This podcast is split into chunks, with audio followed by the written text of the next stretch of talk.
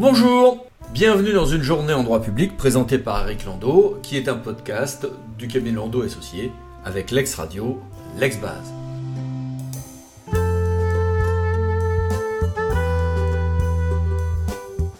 Partons d'abord ensemble à Montpellier, dont le tribunal administratif vient d'estimer que les carences des services vétérinaires de l'État pouvaient engager la responsabilité de celui-ci. Et il y a un double intérêt à cette décision. Première chose, il s'agissait d'un abattoir, et le juge nous dit que ne pas bien faire ses contrôles vétérinaires pour l'État revient à violer les obligations de l'article 214 du Code rural de la pêche maritime qui pose que les euh, animaux, êtres sensibles, ne doivent pas être soumis à des mauvais traitements.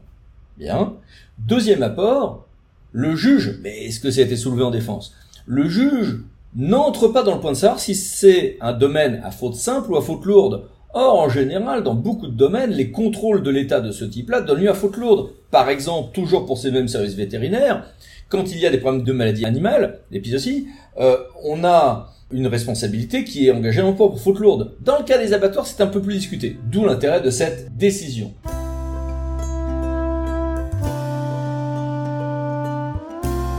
Autre décision, mais cette fois-ci du théâtre de Dijon, qui pose que pour la révision des valeurs locatives des locaux professionnels, une interco, donc euh,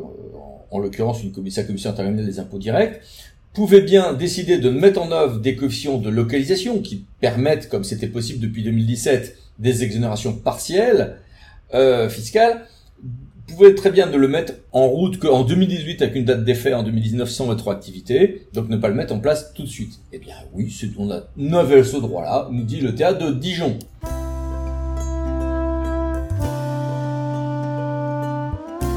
La Cour de justice de l'Union européenne, de son côté, la CJUE, valide le principe d'un droit national prévoyant une inéligibilité stricte en cas de violation du droit administratif des conflits d'intérêts, donc sans passer par la casse pénale. Hein mais sous condition d'une appréciation au cas par cas de la proportionnalité de cette mesure. C'est intéressant parce que, par exemple, cela permet en droit français de valider les règles que l'on a en la matière, par exemple sur l'entrepreneur de services municipaux, départementaux ou régionaux. Oui, mais faut-il une, appréciation proportionnelle de la mesure, ce que ne prévoit pas, par exemple, le code électoral?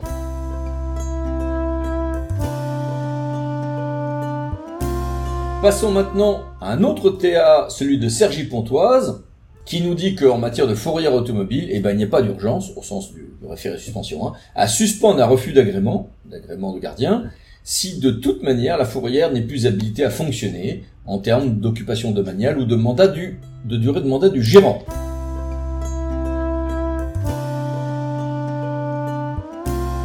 Plus surprenant, la Cour administrative d'appel de Lyon vient d'accorder donc un sursis à exécution qu'il y ait sursis à l'exécution d'un jugement du théâtre Grenoble qui avait fait grand bruit en décembre dernier sur donc la rivière qui s'appelle la Salanche. En fait, entre hydroélectricité et hydrologie des réservoirs biologiques, l'équilibre est très délicat à opérer et c'est un sujet très polémique. Et donc, le théâtre Grenoble avait estimé que il fallait donc retoquer un euh, projet hydroélectrique et la CA de Lyon vient de donner le sursis exécution de ce jugement, ce qui n'est quand même pas très fréquent.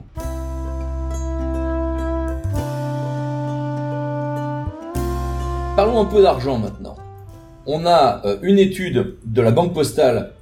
sur revue Excès Territoire, sur les financements externes des collectivités, et cette étude montre bien que là, il y a une montée des aides fléchées de l'État, qu'il y a une interdépendance croissante entre collectivités en termes financiers, et que ceci s'arboute quand même sur un couple région interco d'un côté et département commune de l'autre. Et dans le même temps, l'État a euh, dressé et diffusé un bilan cartographié des dotations de soutien à l'investissement local, qui vont d'ailleurs dans le même sens, mais qui sont euh, vraiment, notamment d'un point de vue cartographique, euh, complémentaires de ce qui été fait par la Banque postale.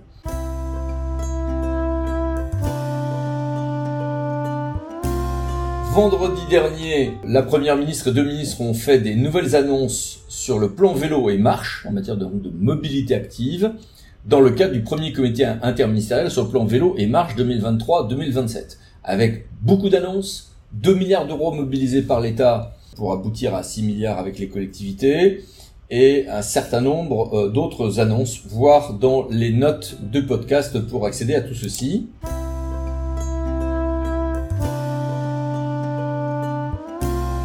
Et euh, de son côté, Intercommunauté de France, qui est l'ancienne ADCF, hein,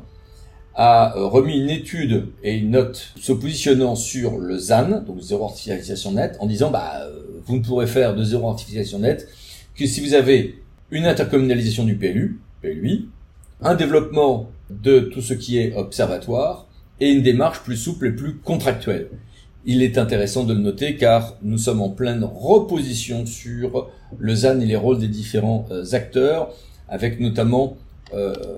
un dossier qui bouge au Sénat au niveau de propositions de loi qui pourrait, pourrait peut-être amorcer un consensus entre Sénat et gouvernement sur ce point.